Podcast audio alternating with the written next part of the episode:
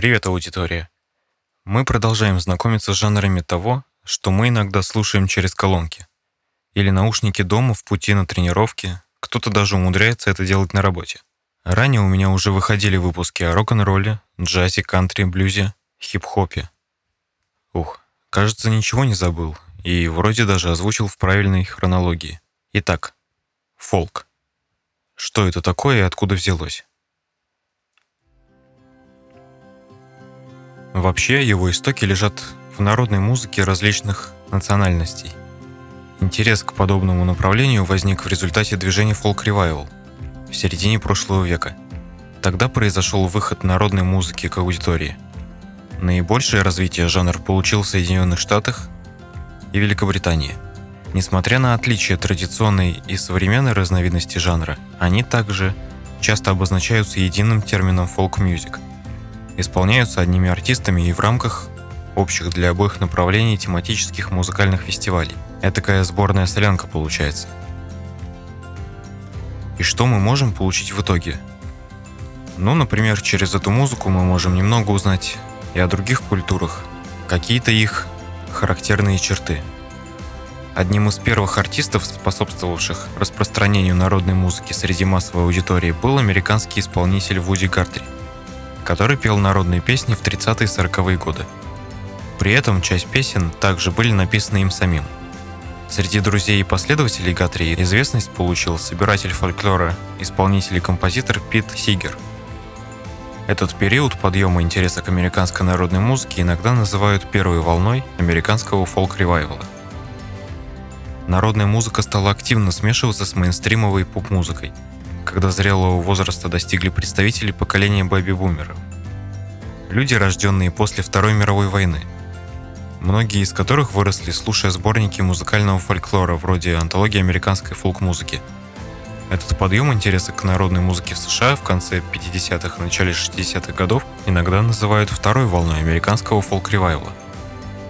Порожденная этим движением музыка по своей природе была популярной музыкой, но с осмысленными текстами песен на социальную тематику. Одним из первых известных исполнителей американского фолка стал певец и композитор Боб Дилан. Он продемонстрировал, как можно сочинять современные песни, опираясь на элементы деревенской музыки, но при этом освещать в них характерные события и нравы текущего времени. В популярной прессе Дилан и его современники и соратники по творчеству, такие как Джуди Коллинз, Том Раш, Джоан Байес, Фил Оукс и многие другие, были названы народными музыкантами, хотя серьезные фольклористы не считали их песни традиционными народными.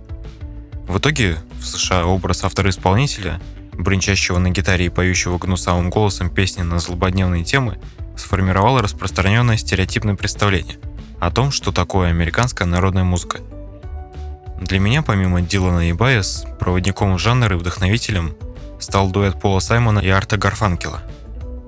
Определенно точно сделаю о них выпуск в будущем. Их песня «El Condor Pasa» как раз пример вклинивания мотивов народной музыки. С середины шестидесятых по начало семидесятых происходят крупные изменения в сферах политики и культуры, что сказывается и на народном жанре. Перенаправление и диверсификация проявляется в творчестве популярных уже на тот момент сольных исполнителей, уже упомянутых Боба Дилана, Джон Байес, а также групп Peter Paul and Mary and Zickers. Они смешивают фолк со стилями рок и поп.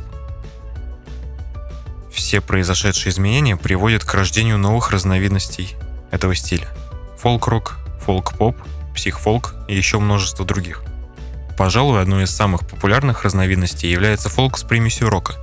Первооткрывателями данного направления является американская группа The Byrds, которая начинает обрабатывать народное американское творчество, а также композиции Боба Дилана в типичной рок-аранжировке. Например, эта группа записала свою версию песни Дилана «Мистер Тамбурин Мэн». По словам автора, они сделали так, что под его песню можно танцевать. Этот кавер на песню Дилана спровоцировал взрыв фольклорного рока в середине шестидесятых. Не последнюю заслугу можно присвоить и самому Бобу, который записал целых три альбома с рок-группой. И также уже фолк-рок может делиться и делится на множество подвидов: блюз-рок, электрик-фолк, медиевал-фолк-рок, Это жанр, сочетающий в себя классическую музыку и рок. Он одновременно появился как в Англии, так и в Германии, впитывая в себя черты электрик и прогрессив-фолка. Идем далее по списку. Фолк-панк, нео-фолк, фолк-метал и другие. Как видите, простор развился. Достойный. В конце шестидесятых, начале семидесятых годов появляются советские фолк-исполнители. Самыми известными музыкантами в этом стиле был белорусский ансамбль «Песнеры», созданный в шестьдесят девятом году. Также в этом направлении работали вокально-инструментальные ансамбли «Сябры», «Верасы», «Ариэль», певица с молдавскими корнями София Ротару, украинский фолк-коллектив «Трио Маренич». В восьмидесятые появляются группы «Калинов мост», «Седьмая вода». В конце восьмидесятых начинает свою музыкальную карьеру певица Инна Желанная. Для обозначения многообразия популярной музыки, которая возникла во время и после ревайлов и стала повсеместно называться народной, в английском языке был введен термин, который переводится на русский как «современная народная музыка». А непосредственно саму народную музыку стали называть «traditional folk music». Послушайте творчество Боба Дилана, исполнителя Бон Ивер, группу Mumford энд Sons, Ванс Джой, Берди, ну и, конечно же, Саймона и Гарфанкела.